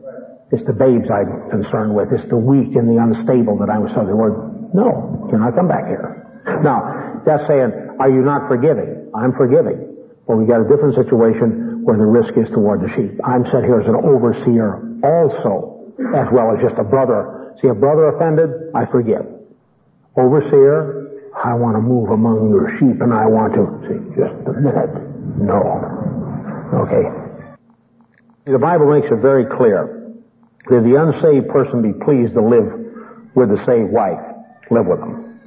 It's only when he becomes so abusive that your life is in danger. You do not have to submit to him killing you or her killing you, whatever the case may be. In that case, you can then protect yourself by moving away. But scripture is very clear if the wife departs from her husband, let her not be married again, but rather let her be reconciled to her husband. We're thinking about, well, a woman is in the ministry, should she not be protected from this husband? No. If that husband is offering a sound, reasonably stable home, even though he himself is not perfect, nor is even a Christian, I would always be on the side of saying, get them back together. But if the woman did not want to go back together, then I would say that's okay. She can live in the ministry. But I would encourage them always coming back together. See, but the Bible does say the woman could leave her husband, but she must not get remarried, but rather, so our whole emphasis then would be to try to get the marriage back together, but not force it back together. See, now that's the problem you've got. Now the man wants to come back in the ministry. The question you're asking yourself is, when you say in the ministry, do you mean able to flow with the congregation and come to the meetings and meet the brothers, or do you mean move into a communal house? Now, if you mean move into a communal house, that may be a different thing. You just may not be suitable to do that. And therefore we might say, no, no, we cannot permit that. So you just, you don't fit well in a communal house, and therefore no. But in the ministry is the broader sense of can he flow in fellowship with the brethren? Well, of course, if he repents, he can do that unless he's damaged the sheep. See, that type of thing. Okay. You'll run into that more than you wish. Personally, we must run the risk again and again of being tricked. Your confidence must be in God, but you must be firm to protect the sheep. Now point number six, new heading. We must not fall into permanent role playing of any kind. If we get fond of calling ourselves something, watch out, you're falling into permanent role playing. If you like to refer to yourself on practically every occasion, you know I'm an apostle. Watch out. The word primarily that should be on your mind, though you may not speak it all the time, the word primarily that should be on your mind is I'm a brother. I'm a sister. This is a part of the family, or I'm a part of the family. See, that should be your basic mentality. You should think of yourself from time to time as a sheep. And I sometimes do. I don't do it as often as I used to, but sometimes I need to do it. I have to think of myself. See, I'm so in the position of making decisions. Sheep do not make very many decisions. They basically go where the shepherd, here's the grass, oh, grass, I eat grass. See? Here's water, oh, water, I drink water. Here's the sheepfold. Oh, I go in the sheepfold, I lay down. I mean, that's basically the life of a sheep. He's really not into making very many decisions about life itself. Right, now, but when I get in a position of making decisions, then if I'm not careful, I begin to refer to myself as, I'm a decision maker, brother. I'm an, see, and I begin to fall into a permanent role of thinking of myself as the, and I forget that I'm also a sheep. And as a sheep, I just need to sometimes get down and say, bah, bah, bah. Yes, Lord, where, bah, bah. And just go and do what the Lord wants me to do and don't, don't get into that. See, I have to constantly keep thinking, about, I have to say of myself, I'm a brother. Now, if I'm not careful, I'll say this. Well, of course I'm a brother.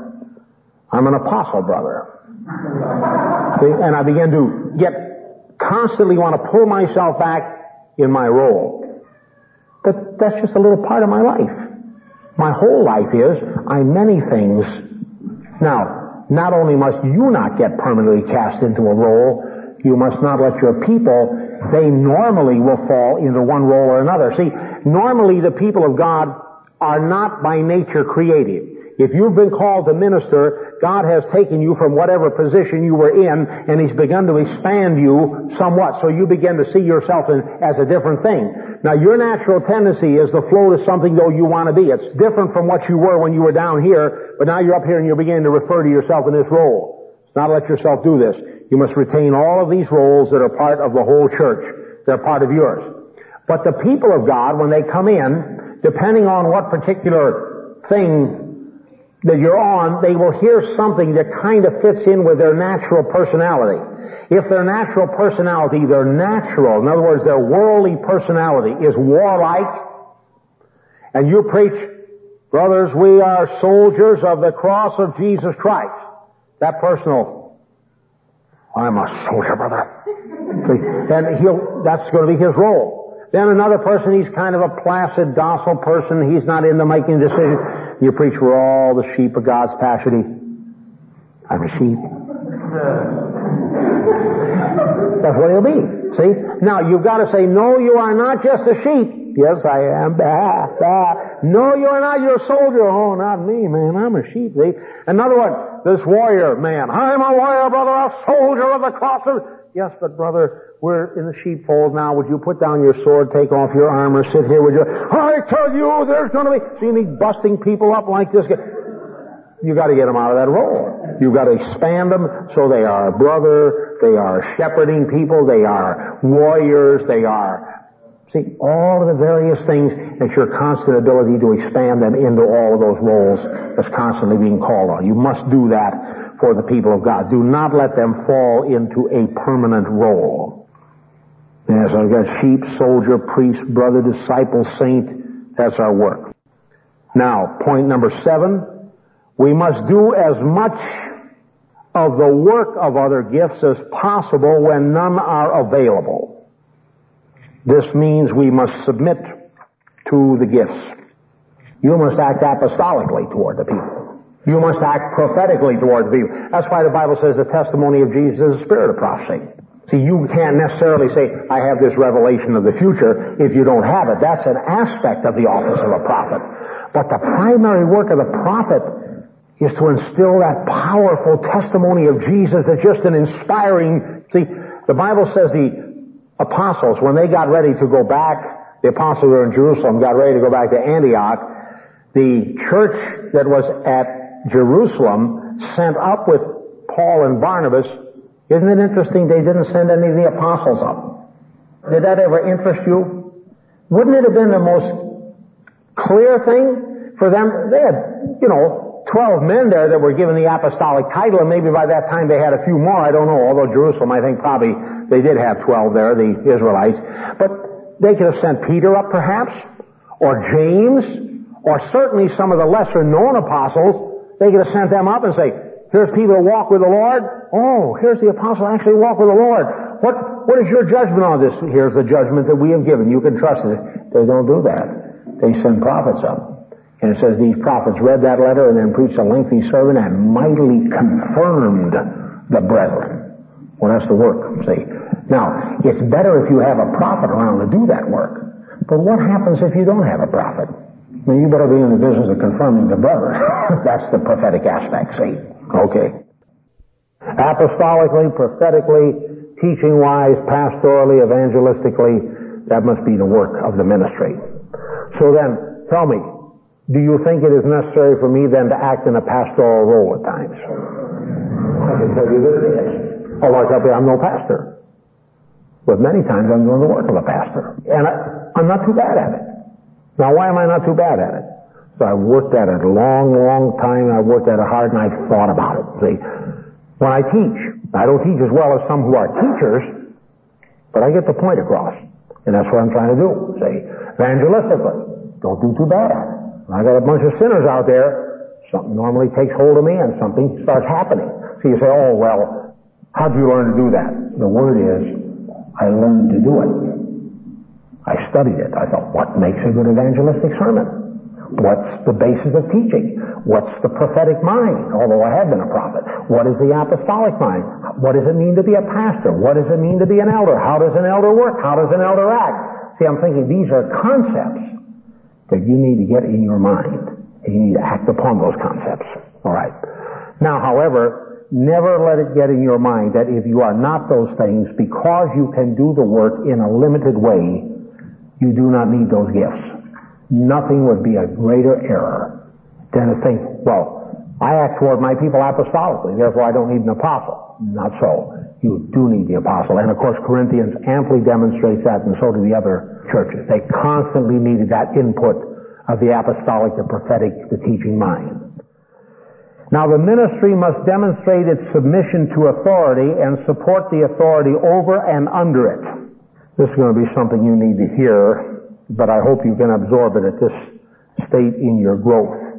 And I put here this point, it produces peace in the household of God. Now, I have taught elders, I told Brother Tom Kennedy, it's something he's never forgotten, he's practiced, and because he's practiced it, his authority is firmly and well established in New York. When I sent him down to Mendocino, he was just raised up to be a young elder. I think he was the first elder we ordained, or maybe the second. I don't exactly remember now.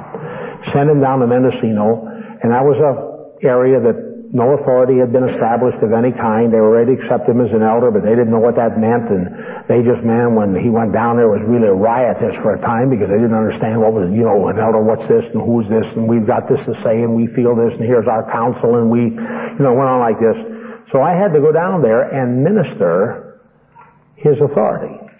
And I told Tom, I said, Tom, do not, outside of just simply stating that you're an elder sent from God, and you've been raised up by God and properly ordained, do not spend any time trying to prove your authority at all. You spend time ministering the authority that God has given me as an apostle. That's all you have to do. Then you let me come down at the proper time and minister the authority that God has given you. And that's the whole principle we use to establish authority in Mendocino. Now it took time, but after a little bit, that authority was heard. See, many times a preacher says, I'm the preacher here. He's making a great mistake. Great mistake. You get into contention with the person. It becomes an argumentative thing.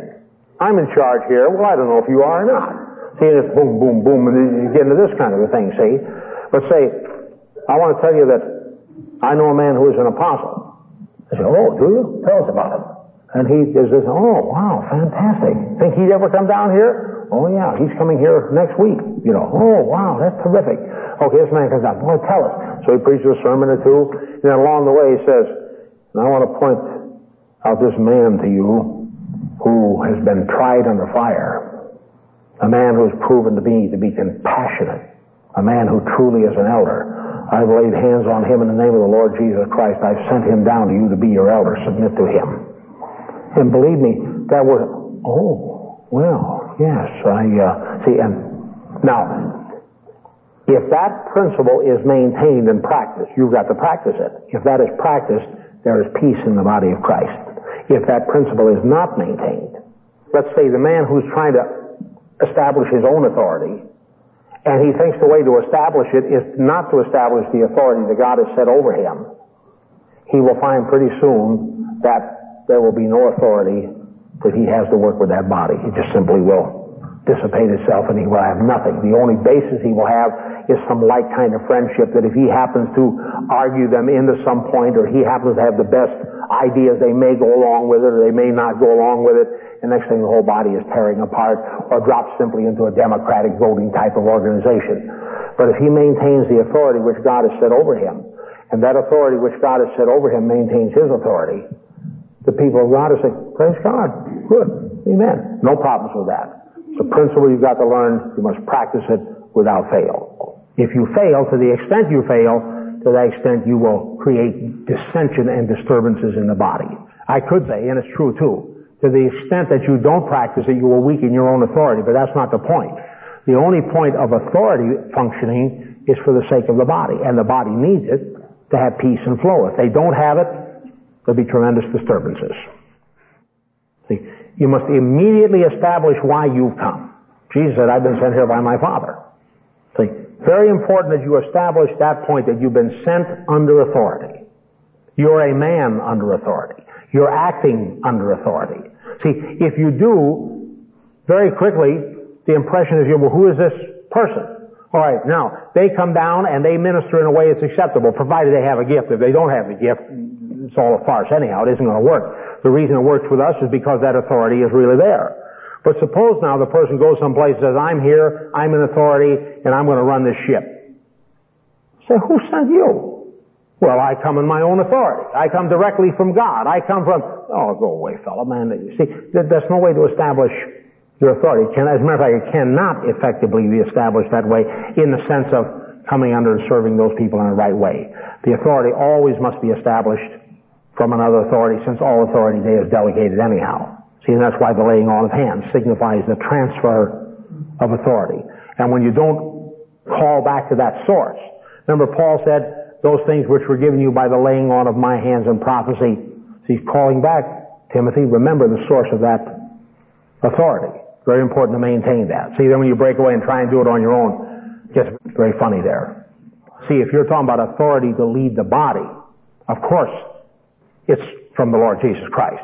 But you also must mention that you also are under an authority. See? Very important that you build the authority over you. Let them build your own authority. You never have any problem with the people receiving that and flowing gently in it. It's a good principle. Whenever it's forgotten, you have nothing but troubles beginning. Okay, point number nine. Ministry has the greatest potential to fall in the very poor work habits because there is no absolute standard to easily judge by. Elders must be extremely self-disciplined. Very constant thing in your normal church things that a preacher gets up and gives a half hour sermon on Sunday morning. Maybe he doesn't show up Sunday night. He goes on conventions all week long or fishing trips and uh, gets somebody to preach for him on Wednesday and these uh, very poor work habits you can fall into. A preacher must be a worker. One thing I really appreciate about my brother Al Tomlin and that man, when he gets ready to preach on Sunday, he takes, what does he say, three days he takes off? Yeah. And he said, I will not apologize now. And he said, I will not apologize later.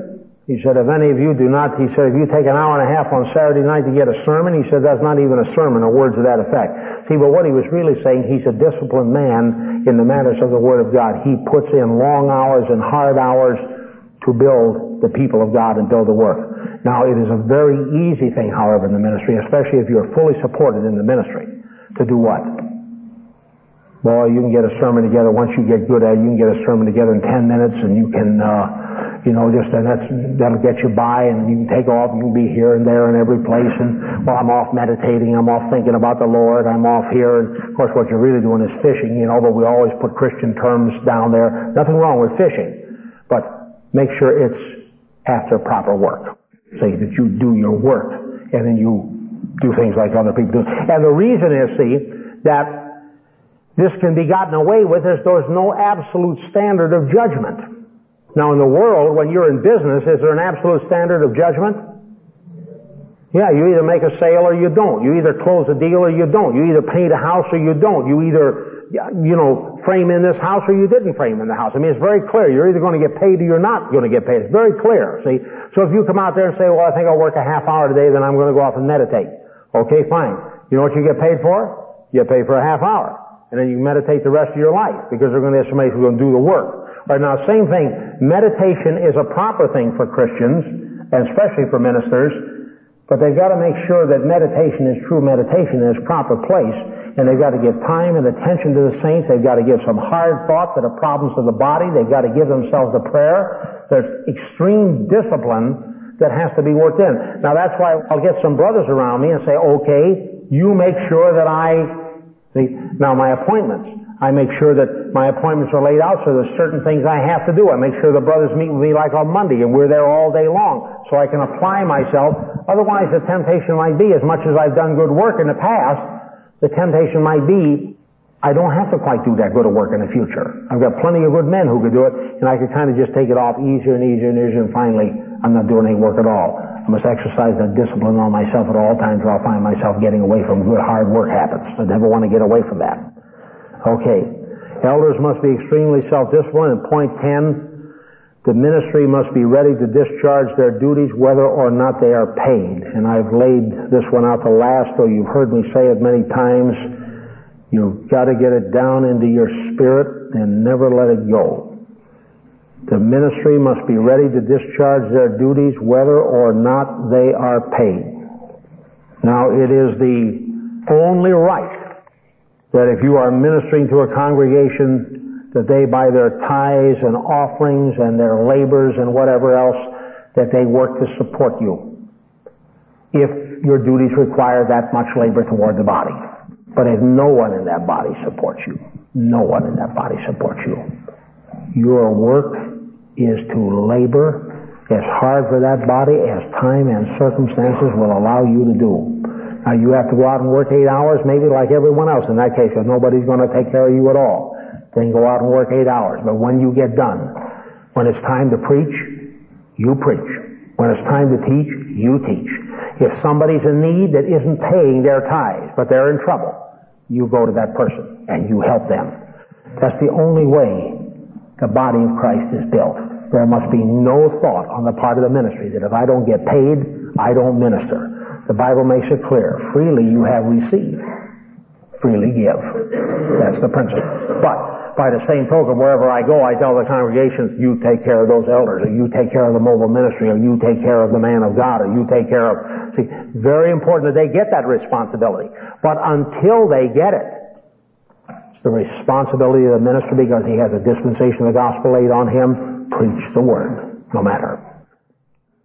See, this ministry has always had a principle worked into it that not only do we go out to warfare, but we buy the bullets for the gun too. So, you know, normally the principle is what? That no man ever goes to warfare at his own charges. But we do. Paul did. And that's a good principle. I think that's the one principle, along with others. But it's the one principle that I have been so blessed and maybe even proud is the word when our brothers and sisters have gone into hard situations, Guatemala, Germany, some of those brothers and sisters went through some pretty bad stuff. And other Christian groups came to those same places, and after just a little bit, man, they said, this is too much for me, and they took off.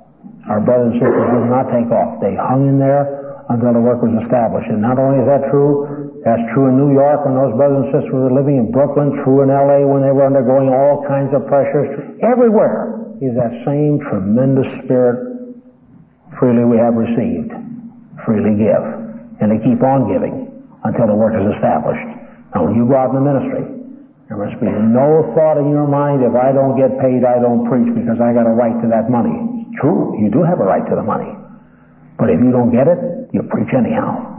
As a matter of fact, I would hope it gets to the place in you. You'll be tempted. I hope it gets to the place where when you don't get any money, you preach better than if you do get money. That would be the ultimate blessing. I don't know say the ultimate test, but that would be the ultimate blessing. I think people who are prophets have certain calibering worked into them like the caliber of a rifle. That's there. But whether or not they become a person who steps into the office of a prophet depends on getting their life and that seasoning into their life that the time to come to that is recognized by those in authority and they can have hands laid onto them and they're established in that function. See, now many people, and we've had them in this ministry, definitely had prophetic traits. No question. They'll recognize it absolutely. But they would not submit to that discipling necessary to season their lives long enough so that they could step into the office of a prophet. And many of them shook up and blew out. Now, others, however, are now hanging in there and they're moving steadily toward that office of a prophet. See? Now, there's another thing. That's called the gift of prophecy, which everyone can have. That's nothing to do with the office of a prophet. Different thing altogether. Different thing. One is an office, the other is a gift. Holy Ghost. You can learn to do the work of an evangelist, but you will never be an evangelist unless you have that gift. See, an evangelist has that peculiar power. I can just say, I can do the work of an evangelist. But when an evangelist comes alongside me, if the two of us were ministering together, you'd know this man was an evangelist and I was doing the work. I can do it. I can do it pretty well. But it's learned. I've been equipped to do it. But when that evangelist comes, man, there's a whole fire and excitement and life and impartation that's just different from the gift that I have. It's just different, that's all. See, now my apostolic gift, I didn't learn that. I'm learning about it. But that was put upon me. And then I began functioning in that gift. But same situation, that a gift I do not have, I cannot develop. But I can learn to do that work. See, like the eldership is to shepherd the body. But they may not all be pastors. But they can learn to shepherd the body. But when a pastor comes in, he's just got a whole different heart, a whole different spirit, a whole different... You just say, man, that man's a pastor. Although I can pastor too. But he's an imparter of that whole heart and mentality and life that just, man, just makes the whole church a caring church. He's just got that ability to do that. A gift is given. For instance, I might hand you a gift. Toy train. Here's a gift. Now you have it all, don't you? But now you have to learn how to use it, right? Alright. Now, let's say another person comes along and you teach him how to use the toy train. But whose toy train is it? Your train. You have the gift, but I can use it. See, that's the difference. But it's not my toy train. And therefore, because it is yours, you know all about it, and I just use it occasionally. That isn't my work. See, but I'll do it if I have to do it. You know, okay, but it isn't my thing to do. So I think we're all different, and these gifts, apostle, prophet, are, like the Bible says, they're simply gifts that are showered upon some. See? But now, here's a man who is an apostle, but he equips the saints for the work of ministry. Now they can act apostolically, otherwise the word equipping has no meaning, does it? See, if I equip a person to do something I know how to do, they can do it, but they don't become me. I'm the equipper, but they can do it. Right, now that's basically the principle that we're operating with here. The gift is the gift, but you can learn to do the work of. And that's the whole point of equipping. Alright, let's all stand up together. Heavenly Father, I thank you again, Lord, for the impartation that has taken place here tonight. And I know that your young ministering saints, Lord, that you've called in this work, they are absorbing your heart, your mind, your truth, and they are going to carry it to the people of God. They are going to be builders of the church, the specific builders of congregations, they're going to oversee the flocks of God. Women teaching younger women how to love their husbands and ministry in every direction. There are apostles and prophets and evangelists and pastors and teachers, Lord, that are to be raised up out of this congregation to be sent to the ends of the earth. Father, I believe that transformation, those gifts, Lord, are being clarified right now among us. God, continue to bring them forth in their fullness. We ask these things, Father, you may be glorified, that our Lord Jesus Christ will be exalted. Those things you have determined, Lord, we will have every part in that is possible for us to have part in. we will do that which we've been called to do. Grant that to us now, Father, we pray in Jesus' name. Amen.